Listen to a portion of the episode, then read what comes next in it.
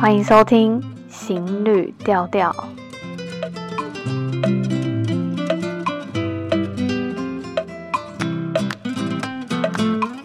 Hello，大家好，我是 Shao。这一集我们前往美洲，来听听美国阿拉斯加的风土民情以及在地原住民的特色活动，还有一点点的夏威夷。来宾呢是来自有台旅行热潮店的主持人 Jerome。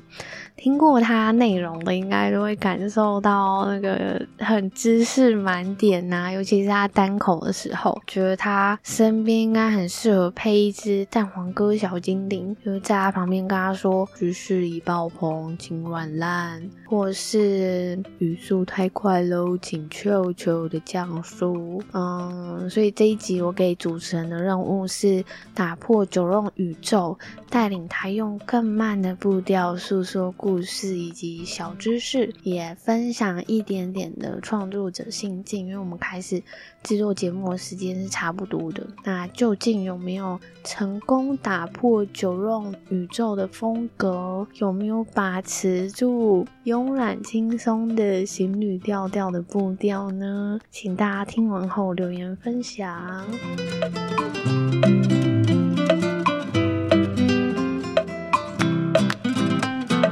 欢迎九 o。耶，yeah, 大家好，我是旅行热炒店的主厨 Jerome，又自称是行旅调调全球后援会会长，这个是我自己说的啦，哈，这个笑没有官方认证过，但是就今天很开心，以铁粉的身份来到行旅调调，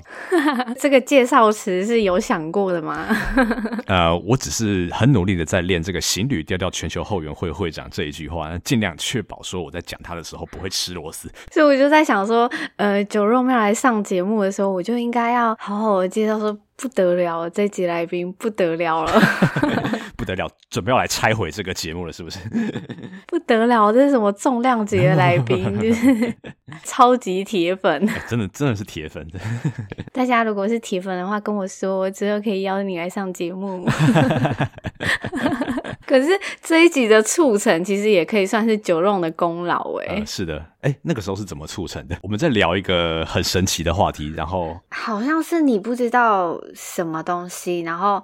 鼓励我一下，然后我好像就说谢谢 Jerome 哦，对，然后我就发现你好像会读我的名字，然后我觉得很惊讶，因为一般的台湾人其实不太知道那个。呃，我这个 Jerome 的名字怎么念？对，然后后来我就很随机的说，哎、嗯嗯嗯，所以现在 Shao 会念我的名字了。那请问我有资格可以上仙女调调了吗？这样子，其实我那时候是乱讲的，我是随机乱乱讲的，但是没没想到 Shao 就给我那个完整的，直接把我邀上来了。对，所以各位听众以后跟那个 Podcast 主持人聊天的时候，千万不要乱讲话，不然你就会被找去上节目。真的不要乱讲话，我以为很，我以为超认真的，因为其实是之前已经有人讲过说。就是好像就是也是希望就是我们可以聊聊天，然后那时候好像已经好久之前了。那个应该是太太讲的，太太太想说的，太太讲。对对对，太太太太，我们提到你了。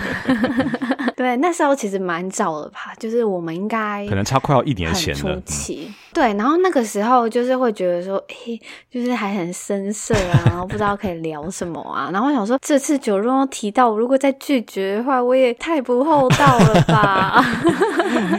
呃，其实我那时候的心情比较是觉得说啊，反正就是说，或许在某一个时间点，欸、两位作为创作的人来聊一聊，或许可以激荡出一些我觉得跟平常的节目不太一样的火花。然后就想说来尝试一下嘛，嗯嗯嗯，而且毕竟我和 Shao 虽然我们做节目都做了一段时间，但是我们节目的调性又不太一样，然后感觉两个调性很不一样的主持人在一起讲话，就会激荡出更多我们各自节目上可能都不存在的一些呃呈现方式，还有还有那个节奏吧，就会觉得很有趣。没错没错，因为其实 Jerome 的节奏也是还蛮特别，然后因为知识量真的很高，所以像我自己在听的时候，就是一定要真的非常专注，就是我没有办法。边分心的做什么事情，这其实是有好有坏。就是你等于是你的知识量非常的高，然后如果一不专心，我就要倒回去。所以你这个就是要逼听众要很专心，嗯，就像一个老师在教一门很硬的课，台下狂抄笔记，是不是？没错。然后因为我的节目节奏会比较轻松，然后就是我自己对于这一集的小小目标，就是要大肆的破坏 Jerome 的节奏，非常的期待。然后其实因为呃，我们做这一档节目的时间算是差不多，都是在大概是五月初，嗯、然后你是六月左右嘛，对，我稍微晚一点。对对对，然后没有相差太多。嗯、我觉得你可以来分享一下你当时听到这档节目的感受。OK，好啊，我自己觉得心语调调，其实我可以先讲一下我当初是。怎么样子知道心语调调这个节目的？我们刚开始做节目的那个时候，二零二零年的上半年，那个时候就是我们说号称台湾 Podcast 大爆发，然后也是疫情刚开始，然后很多人开始投入呃这个创作圈子的那个时间点。但是那个时候就是我觉得我们都还有一点生涩，然后那个时候在这个圈子里面的资源也相对现在来讲不是那么。多生态系不是那么完整那样子，然后我记得那时候我们如果开了新节目的话，那时候台湾有几个呃算是脸书上面的这个 podcast 创作者的社团，大家有开新节目的话，都会上去 po 说，哎，大家好，我做了一个新节目是讲什么什么的，欢迎大家来听。然后我那个时候也去 po 嘛，那我记得我在那个某一个社团 po 的时候，我就注意到说，哎。我下面有一个人，他也 PO 了一个旅游节目，可是我记得我之前做市场调查的时候啊，就没有什么旅游节目啊。我做市场调查的时候也没有调查到这个节目，诶，怎么也出现一个好像也是有志一同要来讲旅游的节目呢？然后这节目叫做《行旅调调》，从那个时候我。第一次知道行旅调调，哎，然后大概是后来就渐渐的有在听，然后就一路成成为铁粉，一直听到现在了。可以分享看看你当时听到的感受？嗯哼，我觉得我大概听了两三集之后，才比较抓到说情侣调调大概是一个什么样子的节目。那我可以这样说，其实我很喜欢用出版品或是杂志的方式比喻一个节目它的风格还有它的调性。那我会觉得说，比如说旅行热炒店，我想我自己这么认为，我猜很多听众也会觉得它。基本上就有点像国家地理杂志，就是看到很硬的话题，就是。一定要给他进去讲，有什么硬的东西，就想要把它讲得很透彻，让大家知道说它到底是什么。而心语心语调调的话，我会是说它是不知道各位你去逛书店的时候，你有没有看过一种杂志，是说他也会讲旅游，但是他会把旅游和生活风格，比如说一些手作小物啊，还有一些生活中可以享受的一些时刻，还有带有很强的设计感，这些东西把它结合在一起。那对我来讲，我觉得心语调调就是这样子一个结合生活风格还有旅行，然后又有一点点那种文青味的一个节目，所以我觉得虽然说新语调调和旅行热炒店，我们都是对于报道性还有深度的内容很有兴趣，但是相较于旅行热炒店来讲，我觉得新语调调会更像是一本呃适合文青在书店里面看的生活风格杂志，同时又有精彩的旅游内容。嗯，我觉得还蛮开心听到这样子的分享，因为其实当时就是我自己慢慢在做，或者是当初想要进来做的时候，也是想要带出一点点这样子的感觉。就是那个旅行好像不是那么的。嗯，拍拍照或者是那么的很姿势，可是又有一点生活感，因为可能对我来讲，旅行好像也是这样子。然后，可是我我其实一直不知道做出来的感觉是不是这样子。哦，站在听众的角度，我觉得整个就是这样子啊。而且，我觉得你在节目上所呈现的，不管是你讲话的方式，还有形象，我觉得都和这个风格非常的契合。嗯、所以，我觉得作为听众，应该是可以很明确的感觉到你所想要呈现出来的这种氛围还有风格。感谢感谢，我刚刚是不是有付你一千块啊？啊，不不不不不不不，我我觉得我觉得我讲得出这一些话，就再次证明了我绝对是够格可以取得官方认证的心语调调全球后援会会长，耶、yeah! 然后，哎，我刚刚还想要讲什么？我突然啊、呃，不过其实九龙在。嗯、呃，我做节目的过程中，其实给了蛮多的鼓励的，然后有时候也会给一些补充啊，等等。很啰嗦，话很多这样。所以就真的算是蛮长时间在支持。然后对我来说，我觉得 Jerome 就是一个有点算是网友的存在。所以我们现在呢，所以我们现在听众因为看不到我们在视讯嘛。所以我现在是戴着墨镜的，戴着墨镜在见来宾，是这样是不是很没有礼貌？呃，我觉得没差呀。康康的，欸，听众怎么想我就不知道了。听各位听众，你们可以想象需要在访问别人的时候一直戴着墨镜吗？我是没差。就是我不知道，我也不知道听众有没有那种，就是见网友的时候，比那种首次见面的时候还要未知。觉得还要紧张，还要刺激的感觉。对对对对对对对，所以就觉得哎、欸，有个防护罩。可是我觉得好啦，可以脱掉。Yeah, 我要看到笑的庐山真面目了，耶、yeah！各位听众，我刚看到笑，他拿眼那个墨镜下来的时候，他还故意用慢动作，好像是那个你看那个电视机那种呃综艺节目在放那个慢镜头的那种感觉。这个人是不是心里其实潜藏着一个喜剧魂在里面啊？欢迎需要演喜剧的话，可以找我。是耶，还有看到笑本本尊了，你也真的还蛮会形容的，因为就是我们在做那个声音媒体的时候，常常都要靠着语句去形容我们现在所看到的画面，尽、量去形容它，这就是跟主持人访谈的好处。耶，就是两边的人都知道自己在干嘛，这样。因为我们其实主要都算是做偏旅行的节目嘛，嗯、然后。然后我知道九龙其实，在做节目的过程中，或者是你在分享的过程中，我都可以感觉到你是，嗯，遇到很有趣的事情，或者是你有疑问的事情，或者是。觉得哎，就是好像还可以再补充更多的时候，你就会一直一直去挖掘，所以我也感觉到你是真的做的很开心的。就我觉得我可以感受到你的那种享受。Uh-huh. 可是我相信应该也有一些过程中的一些难处啊，或者是低潮，嗯，有没有这些过程？然后可以稍微和我们分享的。其实我自己觉得还好诶，就是我觉得我大部分的状态比较像小刚刚讲的，嗯，就是其实我自己做的很开心，嗯嗯，而且常常是说我本来对一个主题，可能我只是觉得诶，它有趣，可以在节目上稍微分享一下。可是，一挖进去之后，有时候挖进去不一定是说我就在网络上查资料，有时候是我去现场考察之后，发现天哪，这边根本就比我想象的还要有趣一百倍啊！然后就会做的更起劲，这样子，嗯。对，那至于我觉得唯一一个会觉得让自己有点挫折，或者是有时候会有点想要。捶墙壁的时候，是我可能本来觉得说，哎、欸，这个节目应该，呃，这一集应该用什么五个小时就可以录完，结果录了八个小时、十个小时那样子，就是觉得说，哇，可是又觉得说，哎、欸，这个内容太丰富了，就是呃，怎么可以不跟大家分享呢？对，所以只是偶尔在夜深人静，然后发现啊，节目还没录完或还没剪完的时候，会想要捶墙壁一样，呃，大概大概只是这样。但是大多数时候，其实节目一播出，然后看到大家的反应之后，然后我的动力就会马上，我的我的呃我的那个血量就。就会马上从从从很低又冲到一百，然后又开始做下一集。嗯嗯嗯，所以就是其实你的整个过程中，其实是做的都还蛮开心的。对啊，你刚刚说录五到八小时，是说你个人录音的时候吗？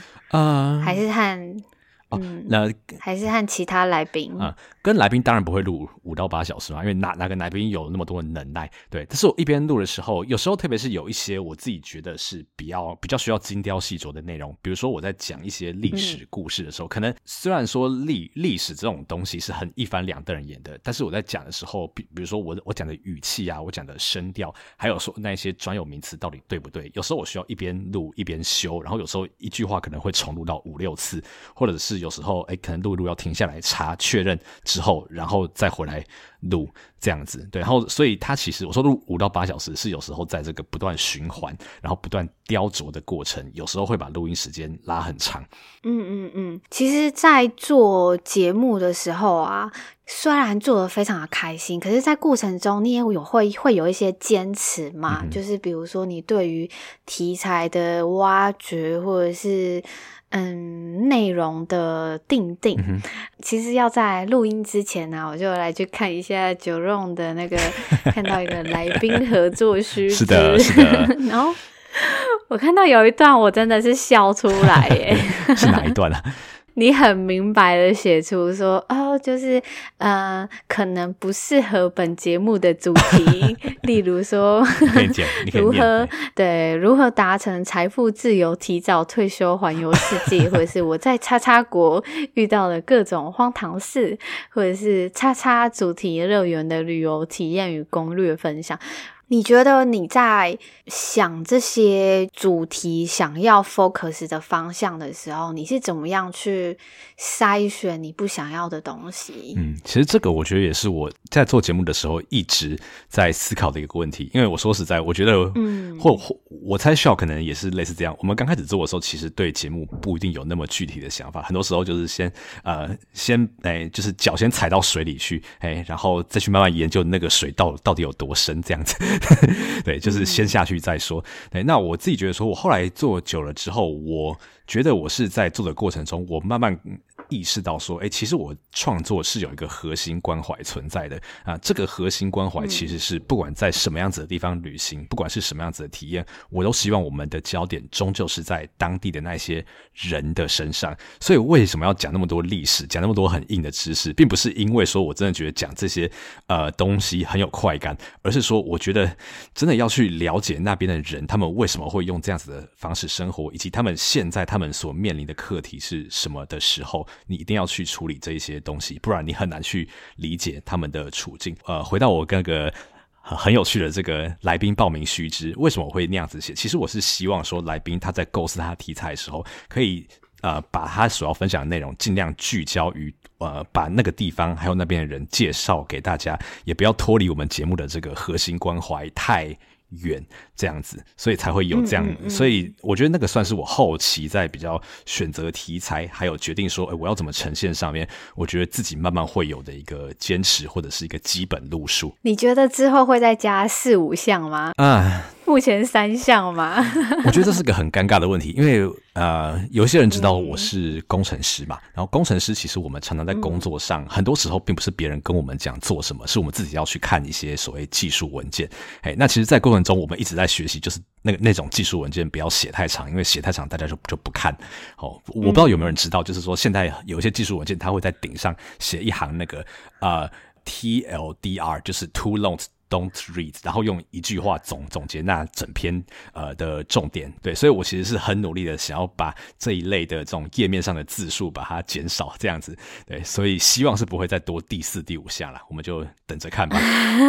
对，因为其实我看到就是诶，可能不适合本节目的主题，然后你特别把它就是写得很清楚，我觉得这是一件就是还蛮有趣的事情，因为我觉得我自己可能也有一些心理觉得。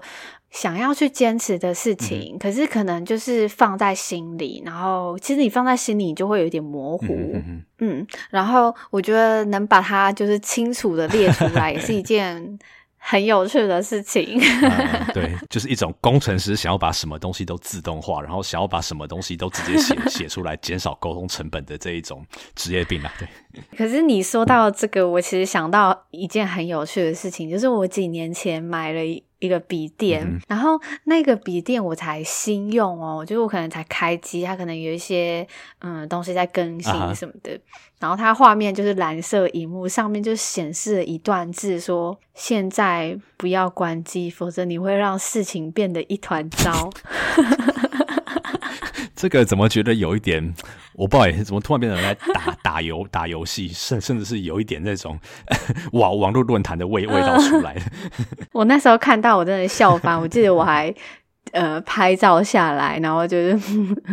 就是上传脸书，就说这是不是工程师的幽默？我觉得可能只是一个在那个在地化，或是软体在做在地化，还有国际化的时候，嗯嗯嗯翻译没有翻好。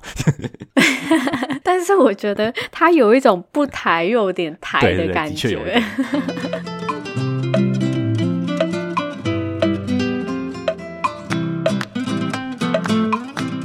就来聊 旅行的部分吧，终于，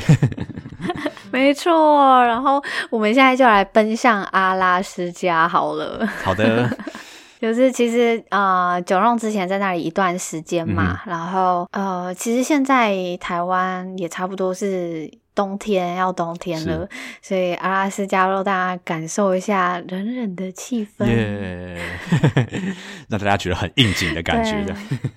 如果是讲到阿拉斯加的话，你最想要和大家分享什么样子的内容吗？嗯，我觉得阿拉斯加这个地方，它在不管是美国还是世界上别的人的心里，或许都会觉得说，哎、欸，它是个很特别的地方，很丰富的自然生态，还有很壮观的冰河峡湾。等等的，然后我们可能会想象说，诶，那边的生活很不一样。可是老实说，我在搬过去之前，我那时候在阿拉斯加住的是今年夏天六月到八月三个月的时间，算是以一个数位游牧的性质在那里。所以我去之前，其实我有做蛮多的呃功课，这样子去了解说，诶，那边到底跟美国本土是哪里不一样？但是我觉得很多东西没有到那边之前，你你真的不会知道说到底那个不一样的那个。个中滋味，或者是那个里面的逻辑到底是什么？那我们就来举一个例子就好。我记得我那时候要出发的时候，嗯、我在查一些关于阿拉斯加的资料。那阿拉斯加的首府叫做安克拉治嘛，就看到网络上很多文章说，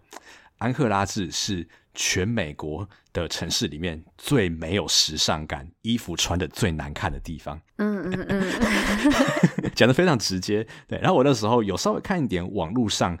的文章，然后他们可能会说，哦，阿拉斯加人比较喜欢穿机能性比较强啊，然后比较偏户外的衣服，嗯、但是也就只是看一看而已。然后我觉得我是真的到我到阿拉斯加落地的那一刻，我才理解说为什么会是这样子的情况。所以现在就换你来形容了。对对，现在就换我来形容 哈。好。我到拉斯加那一天，我大概晚上十一点落地。那那个时候是五月底嘛，所以那个时候太阳呃，他们的高纬度地区日照已经很长了，所以大概晚上十点十一点落地的时候，还可以看到一点点夕阳。然后我那时候落地，然后就走出那个机场，我第一件发现的事情是什么？通常我们到了一个美国的机场，一走出去就会看到很多的小客车过来接人啊，或者是呃送人来搭飞机的嘛。可是我就发现说，阿拉斯加第一个不一样的点是，哎，怎么大部分人他们开的自用车都不是小客车，他们开的是那种皮卡，就是那种小货车，啊、对，就是那个比例很不正常，和我在其他地方看的不一样。然后好，但是无论如何，我那时候就到了阿拉斯加的首府安克拉治嘛。后来在慢慢在那边住下来之后，我发现一件事情，就是这边的人他们如果是定居下来，他们需要很快的去学习，哎，怎么和这个。大自然相处，即使他们是呃住在首府安克拉治这个呃发展非常先进，然后和美国其他地方生活水平没有什么差别的这个大都市里面，他们一样要对野外有很多的了解。为什么呢？我觉得大概有两个点。第一个点是因为阿拉斯加可以做的娱乐或者是呃物质。呃，就是让你可以带给你物质享受的地方，真的没有那么多，餐厅也没有很多，电影院也没有很多，都是有，但是选项真的没有那么多。所以大部分人在阿拉斯加之后，他就会培养出很多的呃户外活动的技能，不管是健行、骑单车、滑雪、呃雪上摩托车，还是比如说钓鱼啊，或者是打猎等等的，慢慢的。搬到阿拉斯加人就会培养出这一些技能来了，这是第一个。然后第二个是，其实呃，即使是在安克拉治很多市区比较边缘的地方，你会发现说，哎，可能有些人家里他前面的道路就是泥土路，然后你常常看到别人家里面哦，就是它不会像是哇美国本土我们印象中那种修得漂漂亮亮的大院子，它就像是一个哦有。草丛有丛林这样子的一片地，然后上面有一大堆，就是他们在冬天哦，可能冬天要一个，比如说呃雪上摩托车、雪上的交通工具啊，然后夏天他可能要有一些机具去弄他的院子，或者是去呃，或者是去对去弄那些野外的东西等等的，然后前面就是一条非常泥泞的这个道路，这都是他们的生活。呃，为为什么大家会说阿拉斯加人穿衣服很注很注重技能，然后时尚感很差？其实我真的觉得那个点并。并不是因为说他们真的没有时尚感，是因为当你想象你出门就是开着这一种小货车，然后你一开车门下来，你第一个踩到的是泥土或者是碎石路，同时呢，这个城市里面又没有那么。多的地方可以让你穿得漂漂亮亮，呃，去约会，或者是那种很高级的餐厅，可以让你去跟朋友 social 的时候，请问你会想要往那个方向打扮吗？你应该只会想要穿得舒舒服服的，让你在野外可以很舒适的移动，同时呢，冬天不会被这边超低的温度给冷冷死吧？没错，其实这个就可以想象成，比如说爬山，就如果没有在爬山的人，就会觉得，哎，怎么那些在爬山人就是穿的就都是那样子，就是黑色，然后一些。色块啊，等等的。是。可是，当你真的要去爬山的时候，你就会发现你的选择真的比较少，就是你需要一些机能性的服装。是是是，对，我还记得我那个时候在阿拉斯加住到一两个月之后，有一天我在安克拉治的市区中心一个饭店的附近，看到呃几位当地的女生在路上走，然后看到她们稍微有点打扮，然后稍微穿有一点跟的鞋子。我那个时候就觉得，天哪，我已经多久没有看到这样子的景象了？就是在美国本土的大城市，这是很常见的事情，但是等我在阿拉斯加住一两个月之后，甚至我看到有人穿那样，我都觉得，哎，你们好好好，好像有有点格格不入的感觉，这样。嗯，哎，你那时候待在那里的时候，算是冬天吗？还是算是夏天？六到八月，所以是夏天。那个时候一天的日日日照大概有十八个小时以上，真的很棒。哇，很棒哎！你感觉很像一天时间都拉长的感觉。真的真的，就是那一种下班之后吃完晚餐还可以去爬个山那样子的情况。嗯，那他们那边夏季的话，气温大概是几度吗？呃，在我们稍微说明一一下，阿拉斯加它其实是一个很大，而且有很多不同气候的一个州。哦，我们常常很很多人为了要跟美国人解释阿拉斯加有多大，他会把阿拉斯加的地图。跟美国本土的地图套叠在一起，然后我就会发现说，阿拉斯加最北到最南端的这个距离，其实和美国本土最北边到最南端的距离差不多，所以可想而知呢，它的这个呃气候的差异也是很大。那我讲在安克拉治的部分，其实它的气温大概就是夏天就是十几二十度，非常的舒服，不会热也不会冷，嗯，就简直就是一个完美的天气，真的。那真的可以这时候去诶、欸，尤其是怕冷的人，我每次都会觉得，嗯，还真的有一些地方真的可以去看看它冬天的样子，可是像我真的就是很怕很怕冷的人。然后你如果去查一些阿拉斯加的旅游啊，就 YouTube 上面打阿拉斯加旅行等等，你会跳出很多那种，就是可能大家是冬天去，嗯、然后就会说我要来去 买雪鞋 等等的。所以如果不想要这么重装备的话，然后也是比较怕冷的话，就可以夏天这时候去阿拉斯加。是而且这边可以做个很简单的补充，其实。阿拉斯加的观光季主要就是六到八月这个时间，等于说有很多的餐厅博物馆，它可能冬天是根本就没有开，或者是缩小规模营业，所以很多东西你冬天去，除非你真的很厉害，有办法自己搞定所有的交通工具，而且不逛这些东西，你也不会觉得说有什么损失。不然一般来讲，夏天是整个阿拉斯加旅游的旺季，那甚至有些阿拉斯加人，他们可能就是呃夏天做这些工作，然后冬天他可能去做别的地方，或者是他可能做别的。呃，职位或者是到别的地方去生活，对，所以的确夏天去还是一个资源会比较多，然后到任何地方去，不管是吃饭住宿也会比较方便的时间点。哦，不过他这样算起来，他的旅游季其实算是蛮短的，就等于一年大概是两三个月。是，其实也有些人会在冬天的时候去，但主要就是去看极光。哦，基本上冬天会去人主要就是去看极光，但是冬天来讲的话，的确人就不会那么多。严格来讲，一年四季都可以去，只是冬。天的话，各位想象一下，你在那边一天日照可能呃只有四五个小时，太阳十点出来，两三点下山，然后很多的呃店家、博物馆都没有开的情况下，那我相信应该还是有人可以很创很有创意的找出呃你的旅游方式来啦。但是我想可能不是大多数的人会想要获得的旅游体验这样。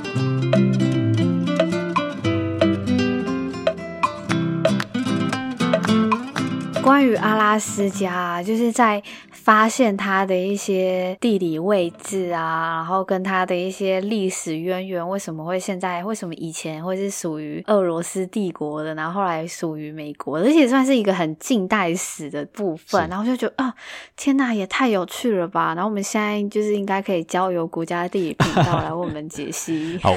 我们这边就讲比较简短版好了哈，避免那个让大家觉得说，哎、嗯，我不是在听心心理跌倒，怎么出现那个旅行？热潮变的感觉了。对，等一下，我们现在要先叮咛就让我们就是语速变慢，然后要让我试图可以破坏你的系统。啊、好，好，好那我们很简单的来说，其实俄罗斯帝国大概十六、十七世纪的时候，他们就是有不断的在往亚洲这个方向扩张嘛，所以后来就他们就介入了这个西部西伯利亚北边，然后也和大清帝国签了我们所熟悉的那个呃尼布楚条约。那那个时候他们的势力就延伸到亚洲，但是其实他们的势力也没有停留在那边，后来他们就。就很勇猛的跨过了白令海峡，一路到了美洲这个地方。那他们当时也不是只有在阿拉斯加，他们其实一路前进到已经很接近美国今天加州旧金山北边，大概呃几十公里的一个地方叫做 Fort Rose。好，所以其实就是俄罗斯人那个时候这个殖民的行动真的是非常的厉害，一路就冲到了加州去。但是他们后来主要在美洲的殖民地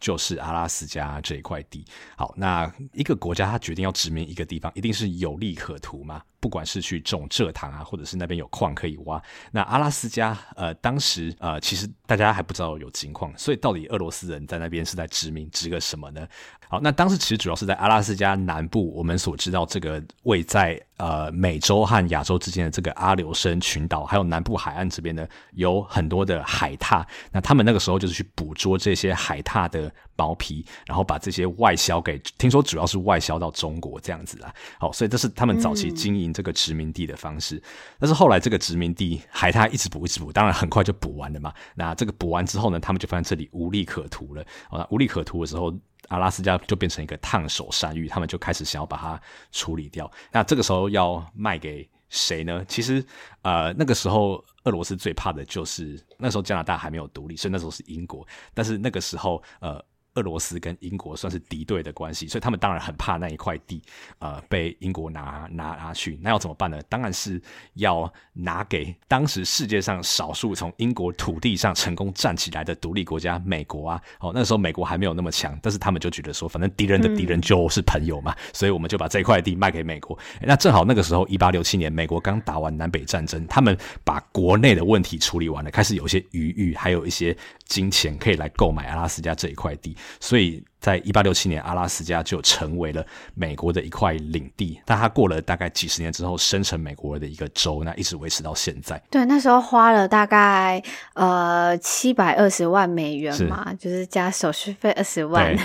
对，然后他们买到的这一块地，其实和中国的新疆差不多大，所以其实真的还还蛮划算的。对，很划算，很大。然后等于就是说，呃，它也让美国的领土就是。延伸到上面这么多，而且有些人也会提到说，现在其实俄罗斯应该非常的后悔。对，因为后来美国买去之后，就发现原来原来那边又有金矿又有石油，真的是太棒了。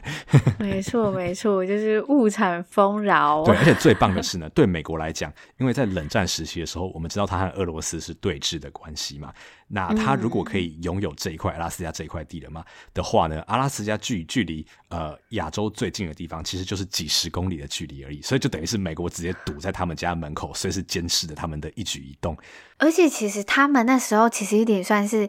内忧外患嘛，俄罗斯，然后因为一直打仗嘛，所以也很缺钱。对。那我想到这样子，那阿拉斯加的人。会有一种对于这个土地不同的情感嘛？哦、就有一些人可能会觉得，哎、嗯，我其实当初俄国应该不应该割让的，或者是，哎，我们就是阿拉斯加人呐、啊，为什么变成美国？会有会有这样的心情吗？嗯。这个的话，我们可以稍微呃，我我我先讲答案好了。答案就是其实呃，并没有那么明显。那我可以稍微讲一下阿拉斯加人口组成。嗯、阿拉斯加目前呃，从过去呃俄罗斯统治时代。一直居住到今天的呃，只有阿拉斯加的原住民是这样子。那你现在在阿拉斯加看到的，不管是白人、黑人还是亚洲人，其实大部分都是在美国统治之后才慢慢从美国本土搬过去的。所以我自己觉得阿拉斯加有时候你会觉得说，它有一种氛围是，哎，还蛮欢迎呃不同背景、来自不同地方的人的，因为几乎没有人在那边是居住过两三代以上的，除非你是原住民。而对于原住民来讲呢，其实不管美国还是 俄罗斯，都是外来的统治者啊，所以我觉得应该也不会有这样子的想法。不过，关于阿拉斯加的人，我觉得，我觉得他们有一种呃属于他们的文化，或者是他们对他们土地的想法，我觉得是很值得分享的。哎，那这个其实回可以回到之前 Shel 在行旅调调有有有分享过的一个很知名的作品，叫做《阿拉斯加之死》。我我我自己其实呃还没有认真看，但是我知道说他呃在世界。各地都是一个很多人非常喜欢的作品，那甚至有很多人因为看了这部作品，跑到那个阿拉斯加之死里面描述的场景，哦，包括那个主角他后来逝世所在的那个巴士里面那边那边去朝圣，真的很多人去做这件事情。对，那我觉得蛮有趣的是说，你如果去慢慢了解阿拉斯加人对阿拉斯加之死的这个态度的时候，你会发现，哎，有点让人惊讶。我觉得阿拉斯加人他们对阿拉斯加。阿拉斯加之死，特别是那个主角的行为，其实是保持着比较偏负面看法的。嗯嗯嗯。那你要讲什么？哦，没有没有，就是其实那时候我在查资料的时候，我觉得我应该也是有查到一部分的这样子的内容，因为就是还蛮两极的。是是对，我可以这样讲，其实我后来呃在阿拉斯加住了。一段时间之后，我就慢慢理解是说，呃，阿拉斯加人他们的个性是非常实际的，因为他们要和非常严酷的这个环境，还有呃很长的冬天对抗。然后很多时候，你住在那种人口密度很低的地方，你无法期待任何人来帮你，所以唯一的办法就是呃自己找出你的生存之道，然后拥有足够的成呃求生本事，才可以到那样的环境去生活。很多阿拉斯加人他可能搬过去之后，他是花了几年的时间，才慢慢研究出说我要怎么来这边生存。所以，我换句话说，我有时候会觉得阿拉斯加是一个彻底摧毁你浪漫想象的地方，并不是说他们不喜欢浪漫，而是说在那个地方有准备，你知道怎么样生存，你就是活下来；你没有准备，你不知道怎么生存，你就是死掉，就是这么一翻两瞪眼的事情，嗯嗯嗯，没有什么浪漫情怀，也没有什么人定胜天这些事情。所以我自己慢慢后来慢慢可以理解说，诶，为什么他们对阿拉斯加之死抱持比较负面态度？因为对他们讲，这就是一个 没完全没有准备、搞不清楚自己在干嘛的小屁孩，跑到野外去，对，就甚至说路上有人劝他不要这样子做。他他还是不听话嘛？那所以我自己后来发现说，其实阿拉斯加人他们对他们的环境，他们是拥抱环境的一群人，他们非常重视他们的环境，所以他们很不欢迎那一种，就是可能是带着浪漫情怀来，或者是说像我在阿拉斯加外海的一个。海岛阿留申群岛上那边很漂亮，可是他们说他们很不喜欢一些他们那个时候到岛上去做工程的包商，因为他们觉得说这些包商就是他们是很不尊重这个环境，有些地方就跟你讲这个海域很危险，不要去游泳，但是他们就是不听话，硬要给他下去。他们喜欢的是那种真的是拥抱环境，愿意去了解说我在这个地方我怎么和这些动物，我怎么和这个环境共存，然后愿意去融入这个环境里面的人。对，我觉得阿拉斯加它有一个很明显这样子的文化，是值得去了解的。嗯，这个角度也很也还蛮棒的，因为我自己觉得，呃，关于阿拉斯加之死的这种看法，我觉得可以有不同的角度。嗯、比如说像我这种超不野外求生的人，可是我看到阿拉斯加之死的内容的时候，我会有一个反思，就是。呃，真的到野外去的时候，你的知识量是要很厚的，你没有办法，就是你真的只是有冒险的精神就可以去的。真的。因为它可能你需要了解非常多的植物，真的。然后有一些它可能长得很像，然后有一些它可以救你，有一些就是会让你死。对，真的没。所以其实这边我可以再补充个关于阿拉斯加之死的冷知识，就是我刚刚不是说很多人看了这个作品之后就跑到阿拉斯加那边去朝圣嘛？来自世界各国的人都有哦。所以后来那就变成当地在经营经营管理上的一个问题，因为呃很多人都跑到那那边去找那个巴士，但是很多人就像那个主角一样准备不够。然后知识不够就去，所以有人在路上溺水死掉，然后有人受困，然后严重冻伤等等的。所以后来阿拉斯加政府决定做了一件事情，就是把那个巴士从那个地方移走，移到一个呃位在 Fairbanks 呃算是这个第二大主要城市的那个博物馆里边。这样子以后就不会再有观光客冒着生命危险，然后在准备不足的情况下 跑到那个野外，然后又要出动这个。国家的资源来救援，这样 没错。然后你之前有提到说，你其实原本有想要去看嘛，然后那个时候应该是还没有整理好，对，那时候还没有整理好，还没开放，还没整理好。嗯嗯嗯，对，好啦，那之后就是等你有去看看的话，再分享给大家。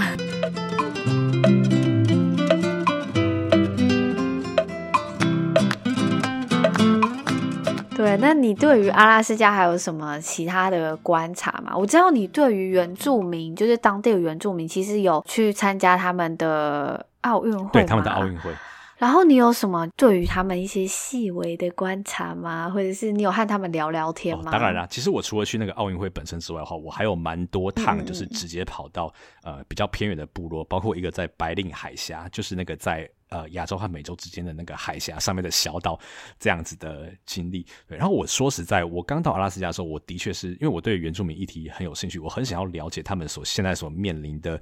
呃处境，还有他们的他们这样子一路下来的历史脉络。可是我刚去的时候，我真的是不知道，完全不知道如何切入，因为我也没有认识任何人。然后我问阿拉斯加人，哎，你知道怎么去这些地方？其实没有什么人是真的去过的，就是这些地方真的非常偏远。对，那我后来。刚开始的时候，其实是先透过博物馆，还有像刚刚笑的这个，我呃，这个算是他们公开的活动，奥运会，好，正好他们跟东京奥运延后一年嘛，所以他正好跟东京奥运是同时发生的。对，那我来讲一下，嗯嗯嗯呃，我去这个奥运会的一些观察。我觉得刚到的时候，我会注意到说，哎，算是这个奥运，他们的奥运会算是一个他们凝聚文化认同的一个场合，所以他们有把一些属于他们的一些运动项目放在这个奥运会里面。那除了这个之外呢，呃，还有一些就是我们可以说就是所谓的歌舞的表演或者是呈现在这个活动里面。然后老实说，其实我刚看到这些东西的时候，我有一点点犹豫，说，哎，我应该去看这个吗？因为我其实有点不喜欢，不管是中国对少数民族还是台湾对原住民那种。种哦，他们就是唱歌跳舞那样子的一个刻板印象，我会有点担心说，哎，是不是哦，又又是一个歌舞秀，要加强这个刻板印象这样子？可是我去了之后，发现我完全多虑了，嗯、为什么呢？因为阿拉斯加这些原住民部落，他们唱的歌，他们跳的舞，其实真的没有很精彩。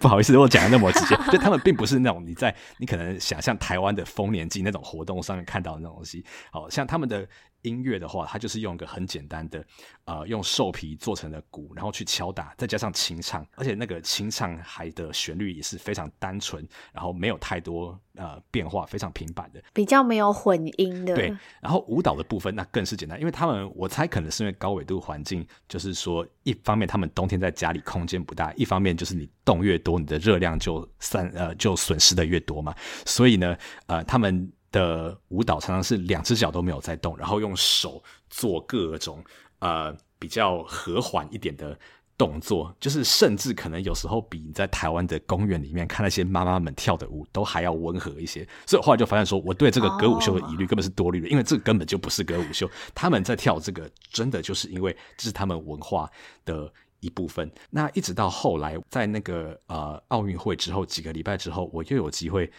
真的到了部落里面，然后我发现，在那个呃巴利海峡上面这个小岛那个部落，因为他们真的没有什么娱乐，没有什么晚上可以做的事情，所以他们到一个周末晚上是真的会几乎整个部落聚集在他们的集会所里面。真的去跳这些舞，就是即使完全没有观光客要看，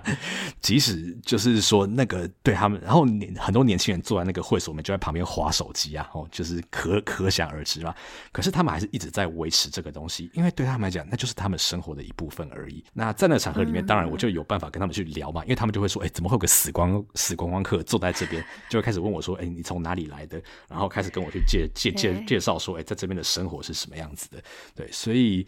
算是我。我到最后面有比较有一些机会可以去跟他们接触，甚至到部落里面去找人聊天。哎，那你那时候去到部落里面，然后你有吃吃他们的食物吗？然后有没有什么比较不一样的味道？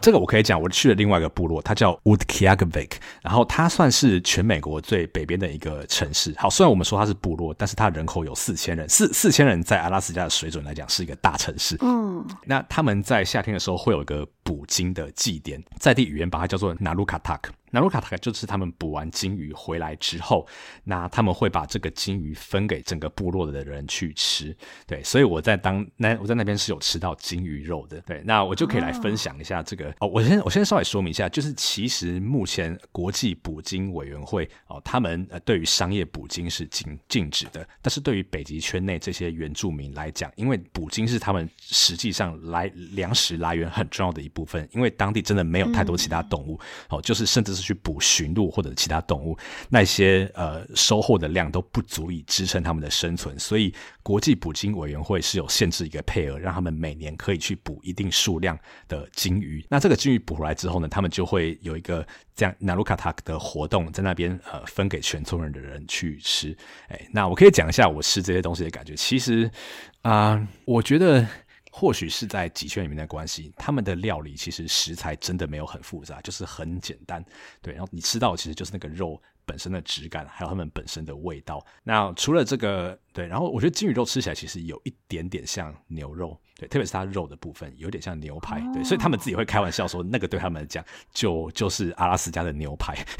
因为可能质感非常的扎实。对对对，质感非常的扎实。对，那另外的话，就是因为极圈里面到了夏天，即使是六月的时候，还是蛮冷的，所以他们在现场也有提供呃驯鹿汤，就是把驯鹿的肉。搭配一些很简单的，像马铃薯或者是米组成一锅汤。那我自己觉得说，其实味道也并不会说像我们觉得很特别啊，或者是很有在地特色。其实对他们来讲，它那种东西就是生生生存考量，很简单的料理，食材并不复杂，但是绝对可以把你的胃给暖起来，也可以把足够的脂肪输入你的身体里面去。哎、欸，所以你刚刚有说到那个。米饭的那一个吗？嗯、那它像是比如说金鱼肉，它是什么样的料理吗？金鱼肉的料理的话，还是就是煮成清汤？金鱼肉的部分的话，我想一下，它主要的话有几种吃法，有煮熟的哈，煮熟的肉的部分，它通常会煮熟，就是做成有一点像我刚刚讲的牛排那样子。那如果是皮的部分的话，它会连着皮下的脂肪，然后用呃生的方式直接给你吃，所以它那样子会有一点点像呃生鱼片的感觉。对，他们有时候会把那个东西和沙拉拌在一起，这样子，所以它是那个呃皮还有皮下脂肪的部分。那在肠子的部分的话，它会把它做成腌制的，然后就变成是有一点就是算是一个佐餐的小菜那样子。哎，那大概就大概有这几种，然后还有一些其他腌制的我没有吃到哈，因为我我我去那边住那个民宿的主人建议建议我说，你如果肠胃不好的话，不要乱吃这样子。对对对，但是他们大概就是这些很简单的料理，所以你会发现说他们的处理方式都非常简单，而且像不管是腌制啊，或者是说呃鲸鱼补起来来之后直接把他弟弟。放在地底冷冻，其实这些都是在那样子比较严酷的环境下，他们所发展出来这种保存食物的方式。哦，哎，因为我们大部分人可能都没有吃过金鱼肉，那金鱼肉的颜色它是什么颜色吗？嗯，煮熟的肉的话就就是黑色，所以真的长得跟牛排还蛮像的。所以它就比它真的就是比较黑，就是因为有黑尾鱼嘛，就是比较黑红红的。对。黑尾鱼比较偏红，然后它就是真的比较偏牛肉。对，我在现场看到，就是他们切下来的这一些肉本身的话，就是呈现比较深的红色。对，那当然我刚刚讲这个皮下脂肪的部分，它就是我们一般所想象的那个脂肪的颜色，这样。很有趣诶，我一直在边想象它。天啊，我们会不会讲一讲，突然变？我们会不会讲一讲，变成是说有那个保育团体想要来找你的节目抗议？这样会不会不太好？哎，其实刚刚有讲到一点，也是我最近有在。反思的事情，就是因为我们现在可能从欧洲国家开始发展起来的素食文化嘛，嗯、或者是素食文化，嗯、大家会开始提倡说，哎，这样我们可以减少二氧化碳啊，等等。但是我自己就很刚好在最近就在反思说，哎，可是可以选择的人其实是其实是资源比较多的，然后可以去。选择，嗯、因为其实很多人不光是你，可能是在森林或者是比较大自然的环境，甚至是有一些比较贫困的国家或者是的人，他们是没有办法选择的，的甚至是所以甚至是蔬菜是贵到一个根本吃不了。没错，你完全讲到一个重点的。其实我在阿拉斯加这些很偏远的聚落，嗯、我都有去逛他们的超市。对，那那个价钱真的很可怕，嗯、就是美国本土的的价钱直接乘以三，然后如果是有叶子的蔬菜的话，又会更贵一点。对，就是相较于那些根茎类作物来讲的话，所以老实说，连我在阿拉斯加那三个月，我这种叶叶菜类的蔬菜其实都吃的比较少，因为真的太贵了。没错，所以这也就是蛮值得我们去反思的。的对啊，然后你对于阿拉斯加有没有什么想要补充的吗？呃，最后给我想要稍微讲一下的，就是我。自己觉得说，我在旅行的时候，其实我本来并不是一个很会了解那些生物、那些动植物的人。第一个是我生物不好。第二个原因是，我觉得相较于历史那种历史遗迹那种一直在那边的东西，动植物是一个你需要花点时间去观察，甚至是你需要去碰运气才会看到的 的东西。但是到了阿拉斯加，我却发现说，哎，为了要在这里旅行，我需要去研究那一些动植物。哦，比如说我们到阿拉斯加算是最有名的 Denali National Park 里面的话，他们会说有 Big Five，就是驼鹿、驯鹿、大角羊、狼还有灰熊这五个，然后有点像在收集宝可梦那样，要把它全部都看到。然后我从那个时候。我开始慢慢研究说，哎，这些动物到底各自的特征是什么？所以算是也是我，我觉得我被阿拉斯加改变的也是。更加重视这些环境里面，呃，不管是环境本身的特色，还是说环境里面存在的这些动物，这样子。好可爱哦！所以你那个时候你都有看到吗？你有收集到吗？Big Five 应该是都有，我应该是都有。嗯嗯、对，而且最有趣的是，我是什么时候收集到狼的？就是我在一个游客中心附近的步道在走的时候，那突然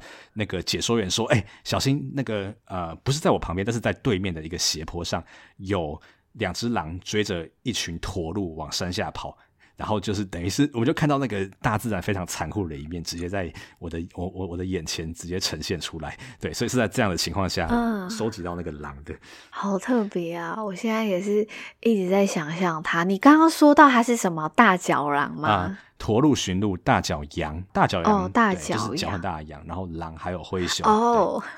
我刚刚很强，我把它想成大脚，就是脚很大的羊，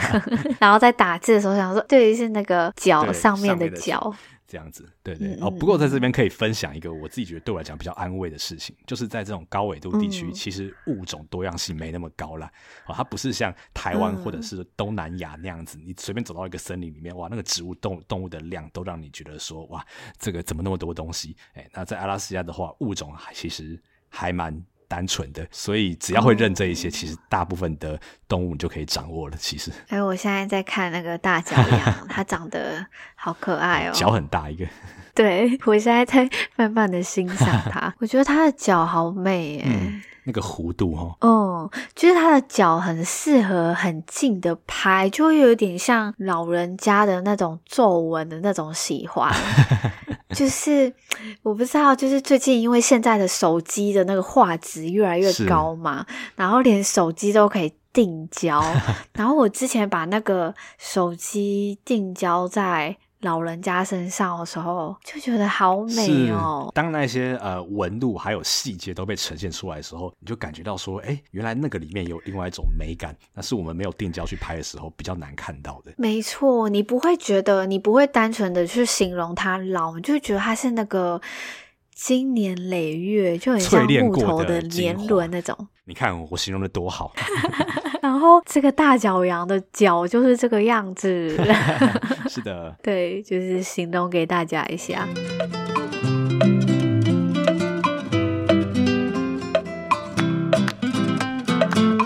那我们现在就慢慢慢慢往下移，我们来聊聊夏威夷好了。然后夏威夷其实是提前先预聊一下，因为你是最近要去夏威夷嘛，嗯嗯，大概会去多久啊？呃，大概只会去四五天的时间。但是我去的地方是一个夏威夷比较偏远的一个，呃，不是偏远，比较冷门的一个海岛。哦，一般夏威夷大家常去的海岛有四个嘛，嗯、那它都各有特色。我是去第五个，第五个这个岛叫做。摩洛卡伊，那摩洛卡伊它是一个没有任何观光度假村的一个岛。很多人会说，在那边你可以看到的是夏威夷在五十年前还没有人去旅游的时候，那个岛上本来是什么样子。哎，就是在那个岛上会呈现出来。对，那我会在那边停留大概呃几天的时间，然后会参与他们当地一个算是呃。土地保育的非营利组织，他们的志工活动，哎，然后希望可以用这个方式去更加接近、嗯、呃当地的环境，还有当地人的生活。哦，主要内容会是做什么吗？呃，那个主要内容的话，他做很多是呃，像是植被的富裕，还有土地的经营管理等等的，所以其实详细内容。我还不知道，但是应该跟土地还有植物的关联应该蛮大的。所以你大概四五天就是都是加入这个吗？还是就是主要会是一两天？啊、呃，只有一天的时间，对，真的是一天完、哦、完整的八小时。了解，但我就是以我对于 Jerome 的了解，你应该又是做了很多功课才要前往呃夏威夷，所以你有没有什么 你已经做好的功课可以现在来分享给我？当然啦，其实我刚刚本来是想要从那个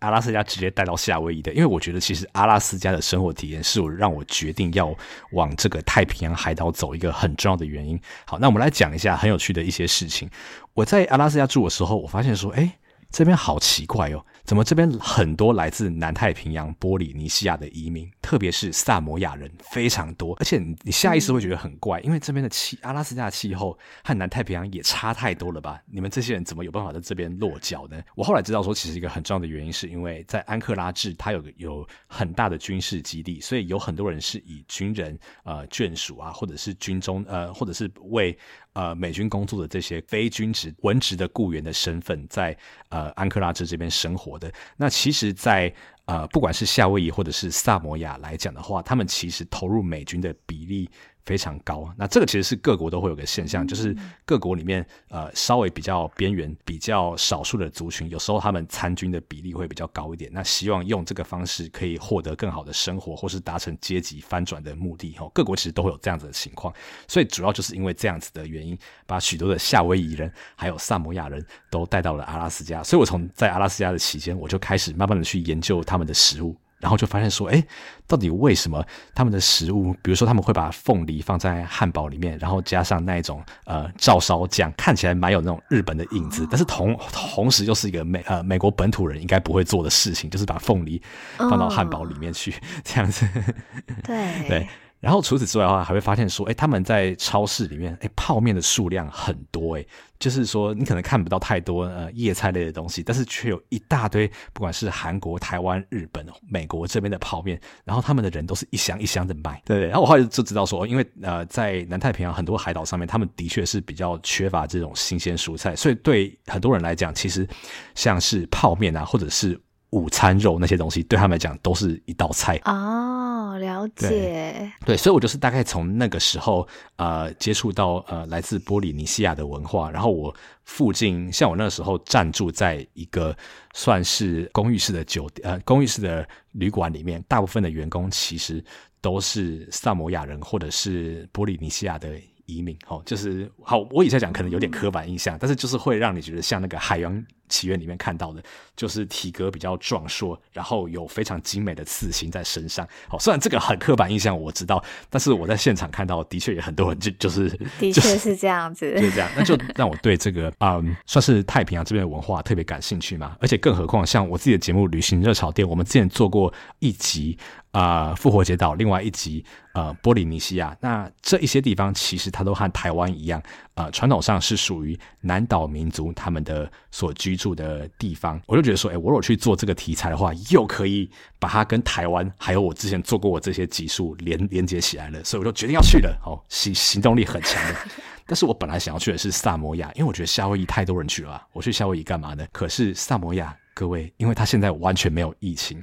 所以他禁止美国本土的人进去。虽然他是呃美国的领土，但是他禁止美国人进去。对，就是任何理由都不。都不行啊！我刚好就是在前面做功课的时候，就有特别理解到说，哦，呃，属于美国领土最南端的就是萨摩亚。我刚刚要讲一下美属萨摩亚，因为还有另外一个国家叫做萨摩亚。对对对对。后来发现萨摩亚不能去之后，我就退而求其次嘛。对，那后来就呃选择夏威夷。因为毕竟他们 在、嗯、虽然说我们觉得这些地方距离很远，还有包括像比如说纽西兰的毛毛利人，还有呃波利尼西亚，还有复活节岛等等，但是他们其实都是比较。晚分支出来的南岛民族，所以他们其实文化上有很高很高的相通性。嘿，你后来会去夏威夷吗？然后你说的那个岛叫什么名字？摩洛凯，M O L O K A I，对，叫摩洛凯岛。我来看一下，它在首都的。对，它在那个欧阿湖，就是我们比较啊、呃，通常最大城市檀香山，唐这个欧胡岛的隔壁。对对对，Honolulu，檀香山的英文叫 Honolulu，很可爱的名字，听起来好像对。对对，很像很像日文的名字。然后我记得它还有一个岛也是很可爱，就叫可爱岛。然后原来是英文直译。哦，对啊，对啊，那是英文，不是叫 cute。对对对对对对对。哎，那你知道你刚刚是要提什么吗？Honolulu 吗？哦。没有，我刚本来只是要讲说，这些岛民应该都是来自于夏威夷语言，就是本来这些南岛语言里面的称呼。然后南岛语言的特色就是之一，就是它很多音节，它的音节不会很长，但是它会用音节的重复来表达不同的意思。就是像在比如台湾的原住民语言，还有其他南岛语言里面会蛮常见的。对，你刚刚讲，我才想起来，对耶，这应该是他们的那种民族的语言。对，对，所以不知道这个中译是怎么来的。中译啊，这种就要去看那个早期。的移民历史的，对，他们早期移民在理解地名的时候，会会和我们有不太一样的逻辑。就像为什么旧金山叫做旧金山呢、啊？San Francisco 为什么会变成旧金山？对，我，我之前也一直怀疑。然后我之前小时候就是很锵的时候，我就想说，旧金山的英文到底叫什么？就是叫 Old 什么吗？你这个是求知欲很强啊？怎么怎么会说很锵呢？对，就是感觉好像没有一个是旧金山的英文呐、啊。是是是，对，这就和早期移民到那边淘金的历史有关嘛。好啦，那你还有没有做一些夏威夷的功课，想要和我们抢先分享的？呃，目前为止没有太多，还是不要破太多梗好了，不然这样子。对，我觉得你之后应该也会去发展出更多有趣的事吧。啊、好，就是、好，对啊，搞不好我在现场发现的事情比我本来觉得有趣的还要更有趣，所以我们还是拭目以待好了。没错，没错。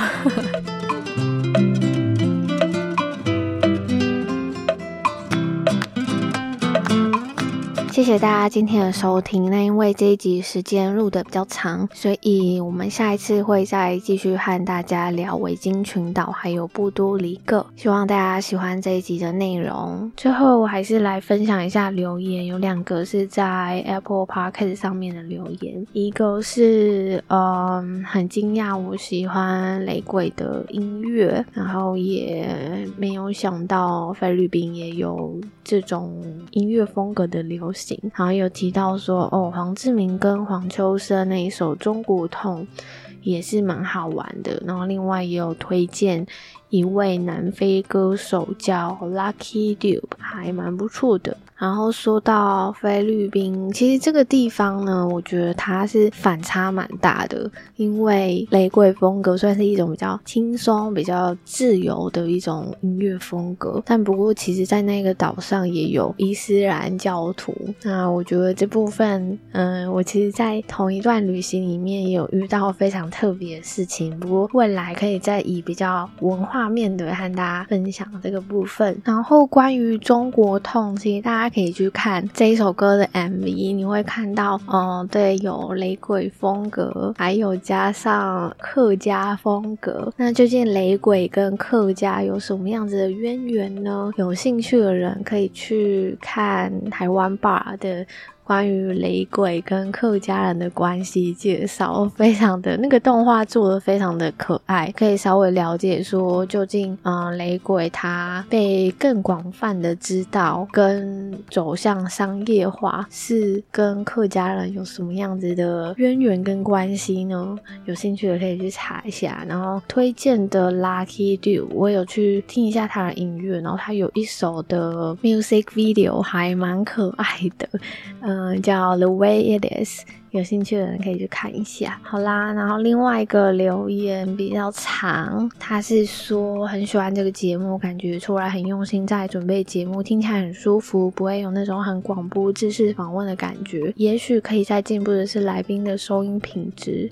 听到你说很喜欢听素人分享他们的故事，让我觉得这个节目也许会达到其他节目没走到的深度。例子讲他爷爷那段的时候，我边骑车边哭。谢谢你们的分享，希望能持续听到更多各种故事。祝福你不会再遇见低潮了，Cheer up。嗯，我来回应关于来宾的收音品质好了。其实大家知道那个开始做声音的时候，真的对于各种环境啊跟声音品质其实非常。的敏感，然后也会非常的在意那个声音的品质。然后像我就是那种之前有提到，我是租约到期，然后搬到一个比较安静的 住宅区，就是希望在录音的时候不会这么的，嗯，不会这么的辛苦。然后甚至时间上啊，都会要非常的要求，就避免车声等等。然后甚至我到现在虽然没有什么钱，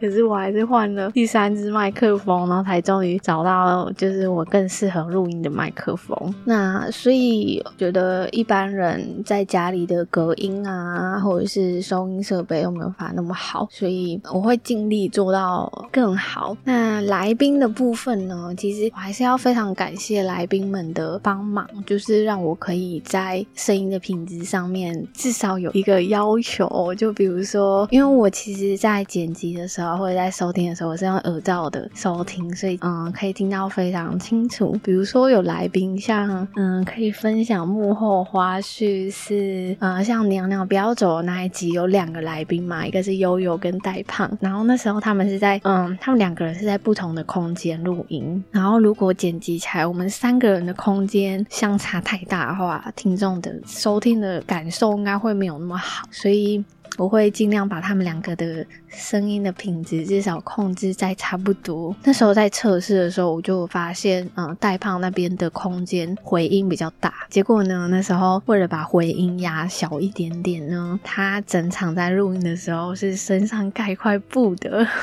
然后就非常的感谢他。那时候应该在台南，所以这样录了一个多小时，应该蛮热的，所以非常感谢他的他的牺牲，然后让声音品质可以到一个。程度。然后像那也有也有来宾，他可能有室友，然后室友可能在录音的过程中去上厕所啊、冲水啊、有走路啊，然后在剪辑的时候就觉得哦，那个声音太影响收听了，所以我就鼓起勇气的去跟来宾说，可不可以帮我这一段重录一下？